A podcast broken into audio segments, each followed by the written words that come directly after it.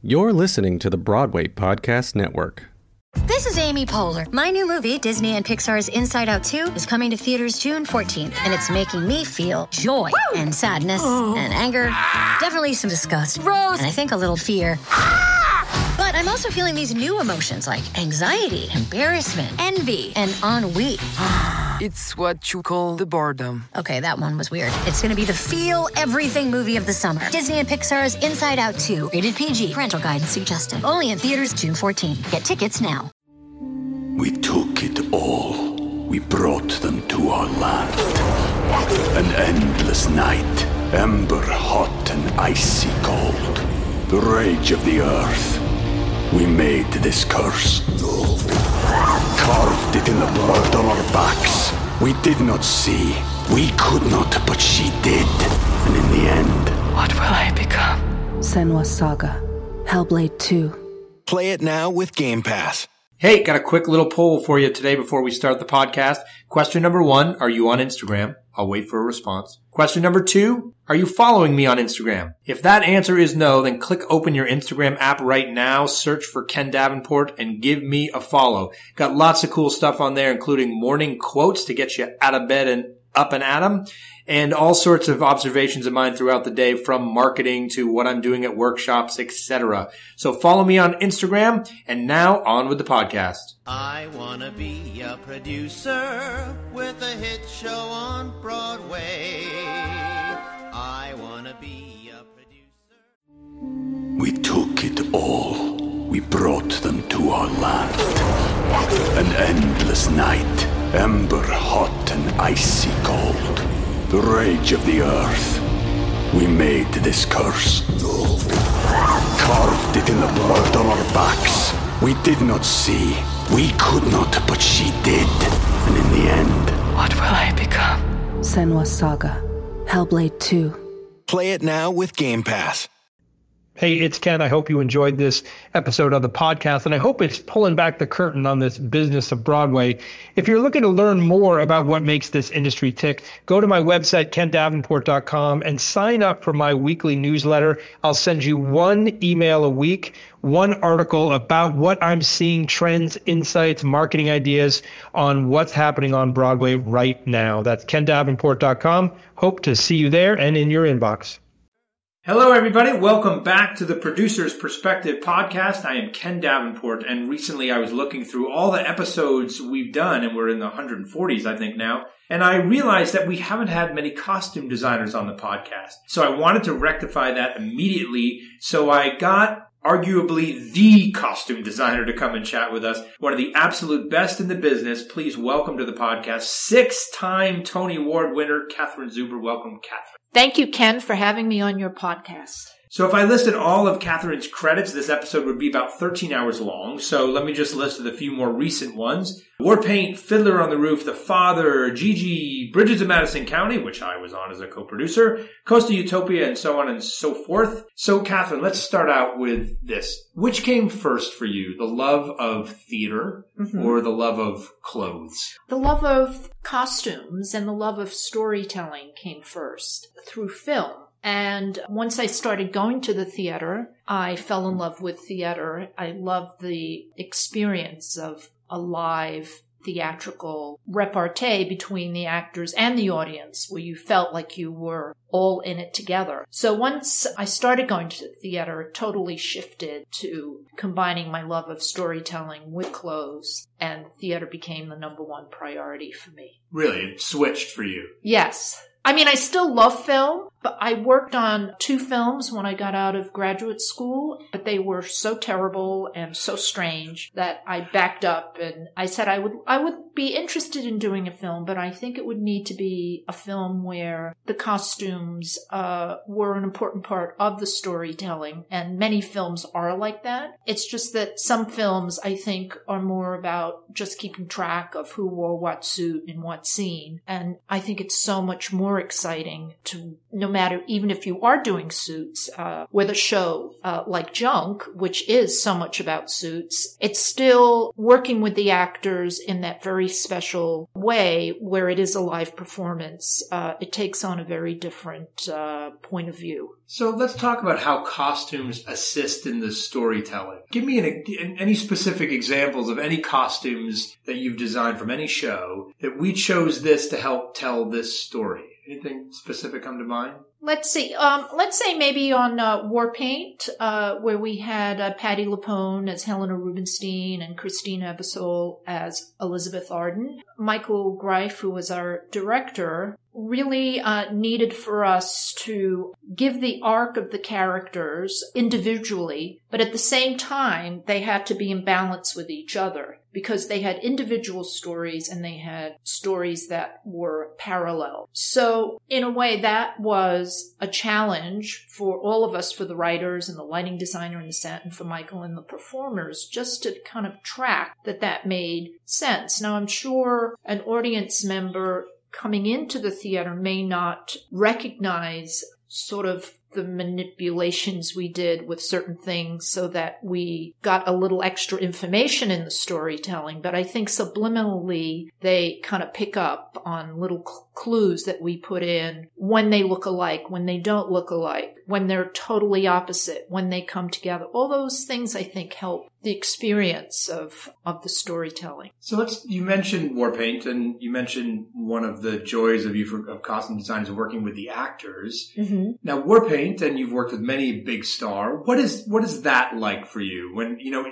are, do you have to adjust your design sometimes working with bigger stars or what's that interaction like? I feel that you adjust no matter whether it's a big star or somebody new to Broadway or to an off Broadway um, theatrical event or regional theater or an opera. I think that it's always a mix of who is playing the role and uh, the design. And usually we have to do the designs in advance before you know who's going to play the role. In the case of Warpaint, we knew it was Patti and Christine, so we could design for them. A lot of times you don't know who's going to be in a certain role, and you may come up with a group of designs, and then when you meet the actor and see what their talents are and what works for them, you know, you need to make adjustments so that, um, that they, the combination of who they are and the costume comes together to create the character. This is what's so fascinating to me about costume design because the other design elements don't have that interaction with the talent in the same way. Well, in a way, like, for instance, the props are very much uh, an important part to an actor. You know, how does the chair feel when they sit in it? Is it too high? Is it too low? Should it have arms? Shouldn't it have arms? You know, all hand props that they handle.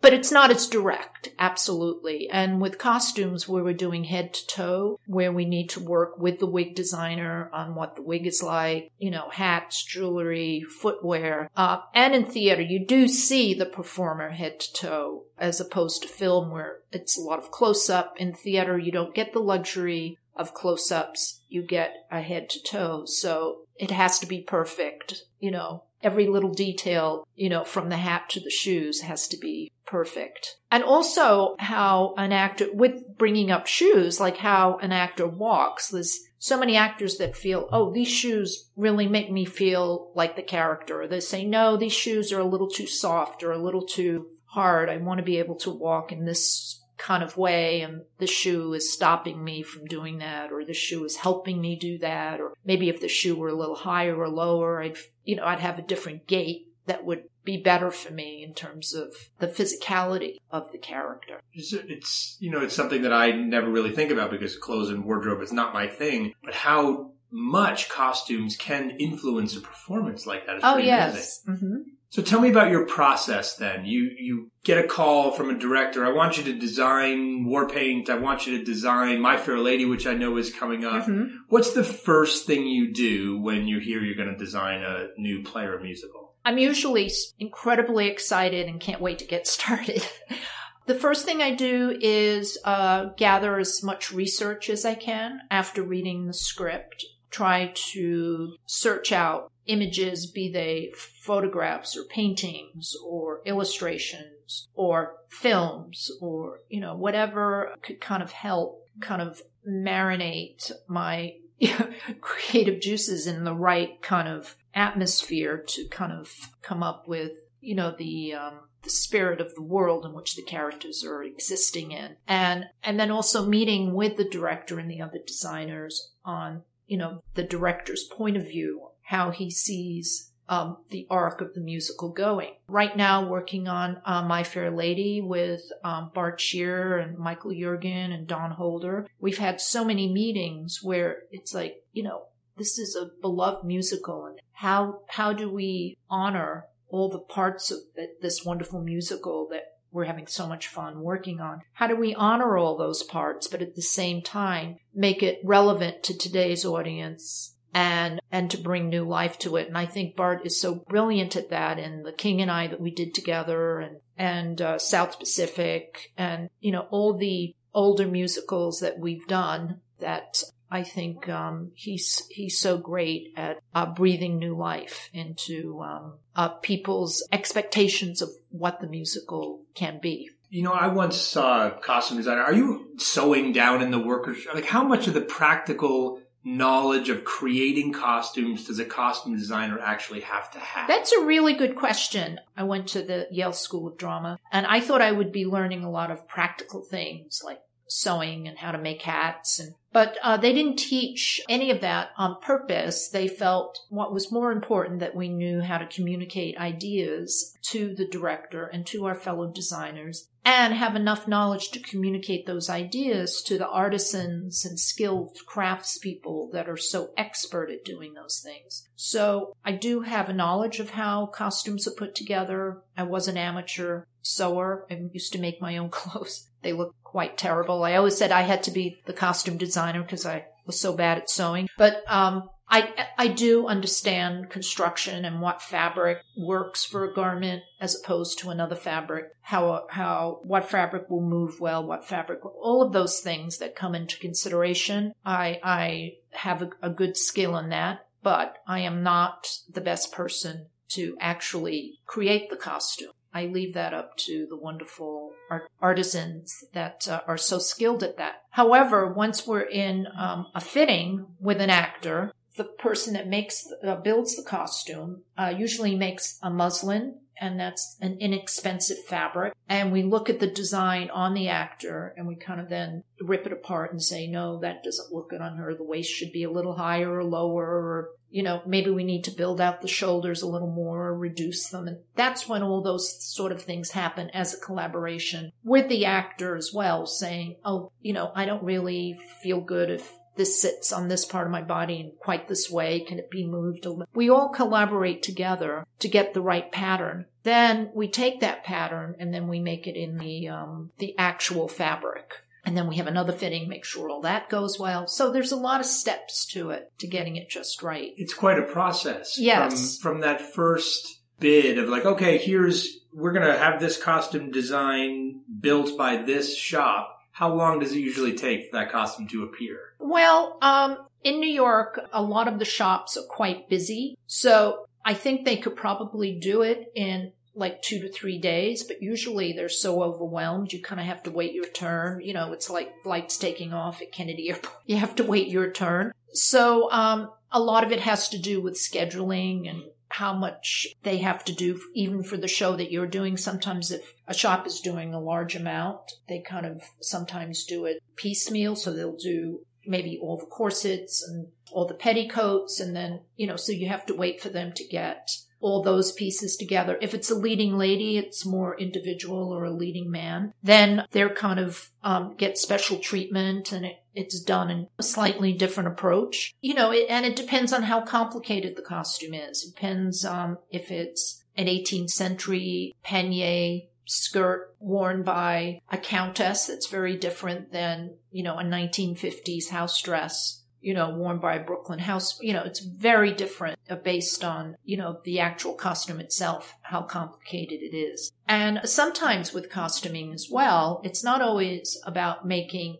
a beautiful costume. It's about making an accurate costume. Sometimes the costume should not be attractive. It should be uh, perhaps a little off and not fit perfectly or because that's correct for the character. So sometimes, you know, it's not about making the most beautiful costume, it's making the most accurate costume. So most people think of costumes as being beautiful, beautiful costumes. Look at how beautiful those those outfits are. What's it like when you have to design something that isn't pretty? Anything you've had to design that's unattractive on purpose? How, is that challenging for you? I really love those projects. And sometimes it's not it's it's unattractive it's it's not particularly beautiful, but there's a beauty in its being unattractive. For instance, we did a production of Awake and Sing that had a lot. It was set in the 30s, and um, it wasn't uh, wealthy people. And uh, also, then we did Odets' Golden Boy. Again, the people aren't particularly wealthy, but there's something in finding a mixture of maybe some vintage garments and then making some pieces because usually with vintage you can't find everything you need and you sometimes use the vintage garment as a sample and we'll make a new costume but it needs to look quite old. It needs to look like it's been around for 10 years and the fabric is worn out and the tie is a little too shiny or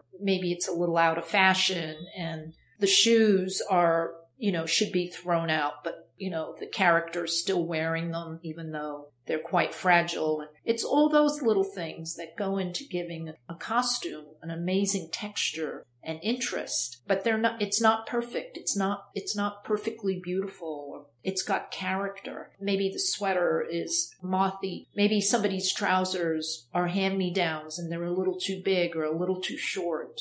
I love all those sorts of things where it's the imperfections uh, contribute to giving a character nuance and, and interest. So here's one of my actor studio like questions, my James Lipton like questions. It's my Smithsonian question, which for you, this one's going to be hard. I want you to imagine that the Smithsonian calls and they have room for the costumes from one of your shows to put in the Institute. Which one would you say you'd want preserved forever? Oh, wow. That's a very interesting question. Wow. You know, it's so difficult for me because in every show I have my favorites. And by saying which would be the favorite, I feel like I'm dismissing so many others that I re- and I like different costumes for so many different reasons. Um, some because they were made beautifully or I love the combination of costume and the performer was such a positive experience or what's an example of one of those? I would have to say uh, patti LuPone in uh, war paint i just love working with her so much and she really um, and and the person making the costumes uh, it was his he's retired now he's gone and he moved to mexico never to be heard of again he's done with new york. But he's a he was a brilliant broadway costume maker costumier i guess uh, he ran Euroco costumes and the last shows he did were hello dolly and war paint and that's it uh, after a very long career. Uh, so the combination of Werner making um, Patti's costumes and and Christine's having that experience was quite special. And but what was particular about Patti and Helena Rubinstein is that Helena Rubinstein was so eccentric, and Patti just went there. It was like I need more. I want this to be tighter. I want this to be bigger. And we had a wonderful jewelry designer, Larry Vrba, who made all of her jewelry based on the actual images that we had of the jewelry of Helena Rubinstein. Patti just said, No, look, she has like so much jewelry on. She's all this jewelry on at once. I want more. And so just kind of the fun and the enthusiasm of everybody that was working on creating the character of Helena Rubinstein was a very special experience. How much has technology changed in how you design? Do you design the same way that you did 10 years ago, 15 years ago as you do today? I would say I would have to put that marker pre computer and Photoshop. What's great about now is that if a director doesn't like a certain color or wants to see something in a range of colors, with Photoshop, we can adjust the color and show it a little darker, a little lighter, Uh, sometimes it's very important for me in the sketches I do to get the right expression on the face of the character. And, and I spend so much time on that. Like, no, no, he looks too angry or too young or too old or, you know, there's always. So once I capture that face, what's great about Photoshop is I can, I'm giving away all my secrets. I can use the same head on different sketches from the neck down if I capture the right expression so things like that make it easier. Also distributing information. Now, you know, with Dropbox, you put all your sketches in the Dropbox and you can send it out to everybody and everybody can see what's going on. That's fantastic. Uh, but I do sketch uh, everything by hand. It's all painted by hand. Then it goes into the computer and we mess around with it. But it still is very artisanal. This morning, I'm working on this wonderful project, uh, Moulin Rouge, and we had a meeting at 8.30 this morning. And 8.30 on a Saturday morning, I snowy Saturday know. morning, a six-time Tony Award winner getting out of bed, and I just love it. I love it. Yeah, it's because rehearsal was starting at 10:30 and um, we have some wonderful uh, producers from Australia and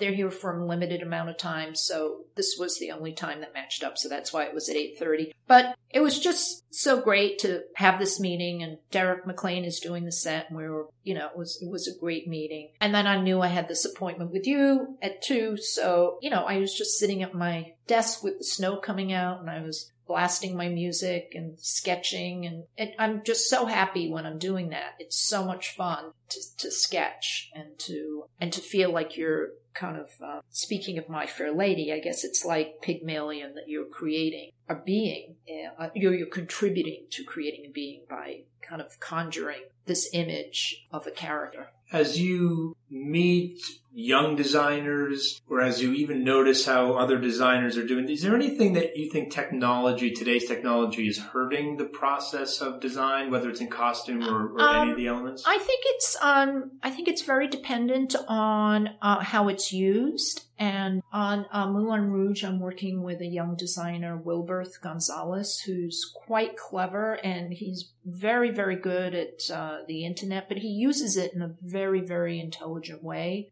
where he uh, is able to seek out wonderful images and research, but also just having the knowledge. I mean, I think with any tool, you need the knowledge as well as the tool. If you just depend, I think what's damaging, and I know I've talked about this with people that are educators in theater, is when people think that's the only answer is, you know, going on Google and putting something in whatever pops up, that's your world. And there's so much more than that. There's so much wonderful research that might not make it into Google. And also there's publications uh, that are beautifully curated. It's the way somebody will put a group of ideas together in a book visually. And that can be so inspirational. You will never get that by just going to an image bank like Pinterest or Google. You know, it's the fact that someone that put together an amazing book on a certain topic can be so inspirational you know, a book of a wonderful photographer wonderful visionary or just perhaps a photographer's point of view of a certain geographical location will be so inspiring. Just to use the internet, you would never come across that in my, in my opinion. Not that that's, I mean, I love and I use all those tools myself, but I think they need to go hand in hand with, you know, the undiscovered or it's the serendipitous discovery that may not, you know, the old book in an antique bookstore that may not have made it to, you know, the image file of Google or Pinterest and all the other services that are available. How do you see costume design changing over the next 20 years? Do you see any trends right now of how either directors, what they're asking for from designers like yourself? Um, I think that uh, scripts are being written much more like films. So there's many different scenes. So I think that that is having a big impact on how we produce costumes. There's so many more quick changes. There's quick changes within a scene. You know, you, it used to be, oh, they need a new costume, you know, in every scene. Now it's like even within the scene, there's quick changes. And I think it's uh, partly because of the way the audience is used to looking at things. It's more rapid fire. A lot of it is economical. If you have a great ensemble team, you know, it's more economical to if you have great people, you know, within a scene, they can become different people really quickly. That's great for everyone and for the bottom line, I guess. I also feel that with lighting, the LED lights kind of can do different things to the fabrics and the colors. And I know now when they first came out, they were quite harsh and I'm very close to a lot of lighting designers and they I'm always asking them like, what's going on with these LED? But they have been now improving them and they're so much more softer. If you want them to be softer, they can kind of replicate the older style lighting if you need it to do that. So I feel that that's kind of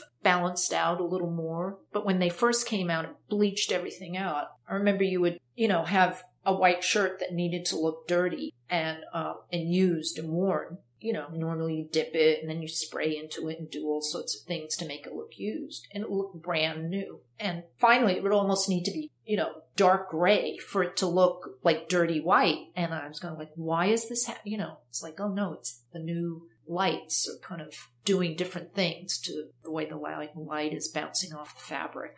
And you've touched on something now, which is something I had to learn when I when I got started in the business, which is everyone thinks costume design. Oh, they have to design beautiful things. They have to design things that look like the character.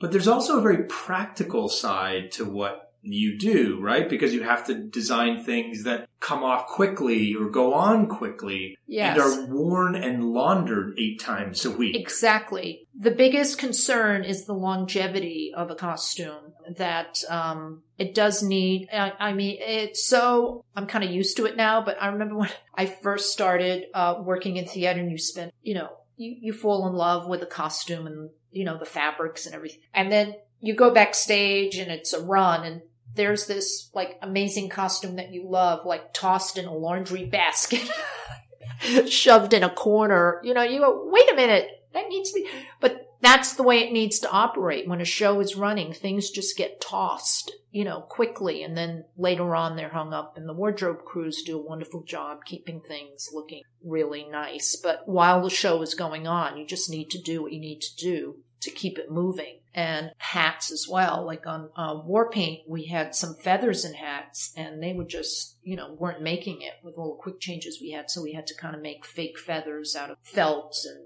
leather. So they look like real feathers, but they weren't. So they could kind of survive. I was going to make a pun about war and war paint and what the hats went through, but I wasn't, I'm not clever enough to come up.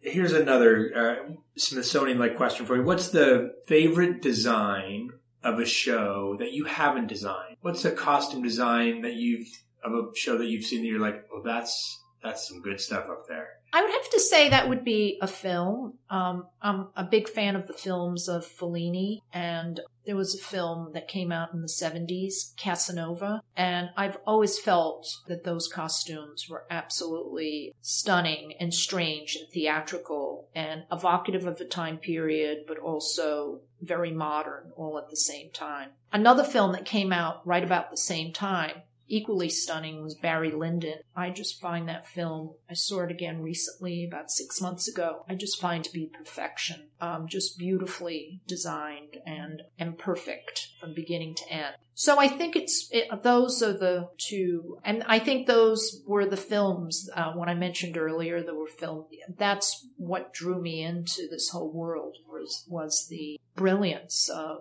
of how um, creating a film or a theatrical piece could um, bring an audience member uh, into another universe and an, another world. And those film costumes, talk about different from theater, they're used for that shoot. They don't have to be ever used again. No, exactly. So they can use a lot of things that are, you know, if they work, they can use actual garments or they can be made, you know, on very fragile fabric and they can take forever to put them on because it doesn't have to go on quickly. It was interesting. There was a production at the Metropolitan Opera, uh, Anna Bolena, uh, about five years ago, and the costume designer's a brilliant woman from uh, the UK that's an historian, and she wanted all the costumes to be put on in a historical way where you know it wasn't even like never mind a zipper it all had to be laced in sleeves laced up. And it was almost like just seeing the wardrobe crew like oh i don't know about this. If we can I don't know how long this is going to last, you know. But this is one of the reasons that, to answer a question from my dad, actually, why costumes are as expensive as they are, right? Because it's Mhm. not just about, oh, that beautiful dress. It's that beautiful dress that lasts eight times a week, that goes on quickly, that fabric. Right. Mm-hmm. Yes. And, you know, when you think about high end garments, sometimes I've been asked to get, you know, a glamorous gown for someone, maybe where it's modern dress, and you go to see, you know, you go to Bergdorf's or Saks or Barney's, the usual suspects. And you look at what those high end garments cost. They cost a lot more than it costs to make costume. So I do think that, it, you know, yes, is a costume more expensive than, um, going to H&M? Yes, of course, absolutely. But, you know, you do get what you pay for. And, um, I do think though, sometimes it's nice to do a mix. Sometimes there are things that you can find that are, you know, off the rack in some way. And sometimes they can be better because they're made more durably and you can replace them much more easily um, if if they need to be replaced from wearing out. So I think it's um, a little bit of a mix of sometimes things that you shop, things that you make, things that uh, are vintage. You know, it's all all of it can kind of come together to create the final illusion. I mean, sometimes like for the jewel for jewelry, a lot of times we just go to these really um, inexpensive jewelry shops that are down on Broadway below 30th Street, and there's another batch of them on 6th Avenue between um, 35th Street and 39th Street. You know, really inexpensive bits and bobs of jewelry that can look quite stunning. You know, you just rejigger it, put magnets on the back, glue some of the things down, and it looks great. So it's, I think it's knowing where to, how to spend the budget you have, where to put your resources, where you need to make something durable, you know, it, it's all a matter of that judgment on what to spend money on and, and what not, not to waste your money so you can have, you know, that really amazing costume that may be a little bit overpriced. I think you've earned that if you find that you can get great shoes from a vendor in California that sells vintage shoes for, you know, $125 rather than making custom shoes. So I think it's all, you know, a balance. Okay, my final question, which is my genie question. I want you to imagine the genie from Aladdin comes to visit you Uh huh. and is ready to grant you one wish. What's the one thing that drives you crazy about Broadway? You seem to love what you do so much, which is I just love. You're up at eight thirty in the morning again at a meeting on a Saturday. uh, so, what's the one thing though what makes you angry, that gets you upset, that would have you pounding on the tables, that you would ask this genie to wish away? The one thing about Broadway that drives you nuts, that you wish was better. Well, there's some secret things I wish were better that I'm, um, I can't tell you. Wait until the microphone is off for those, but I'm getting a couple of those out of you. Wow. I always find it really heartbreaking, whether it's a show I've worked on or a show someone else has worked on that's been a great show and they just can't keep the show running. I find that really heartbreaking because usually, you know, there's great people in it, great people working on it, and um, sometimes it just doesn't capture the imagination of the public and it's just not selling the way it should and it has to go away. So maybe if there was a genie, they'd maybe, you know, every show could that was worthwhile have more of a chance to be seen. A very fitting answer coming from you with your wonderful positive attitude for everybody. Thank you so much for being here and thank for everything you've done for the industry on and off the stage. Thanks to all of you for listening. We will see you next time. Don't forget to follow me on Instagram. Just search for Ken Davenport on your Instagram app and click follow. See you there.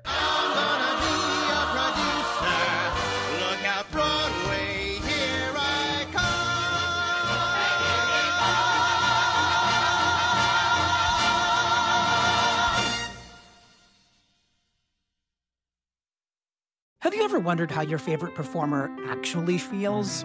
Well, here's your chance. Welcome to The Quiet Part Out Loud with me, Bobby Steggert, Broadway actor and now a therapist to a whole host of Broadway creatives. Part interview, part therapy, this is not your typical podcast.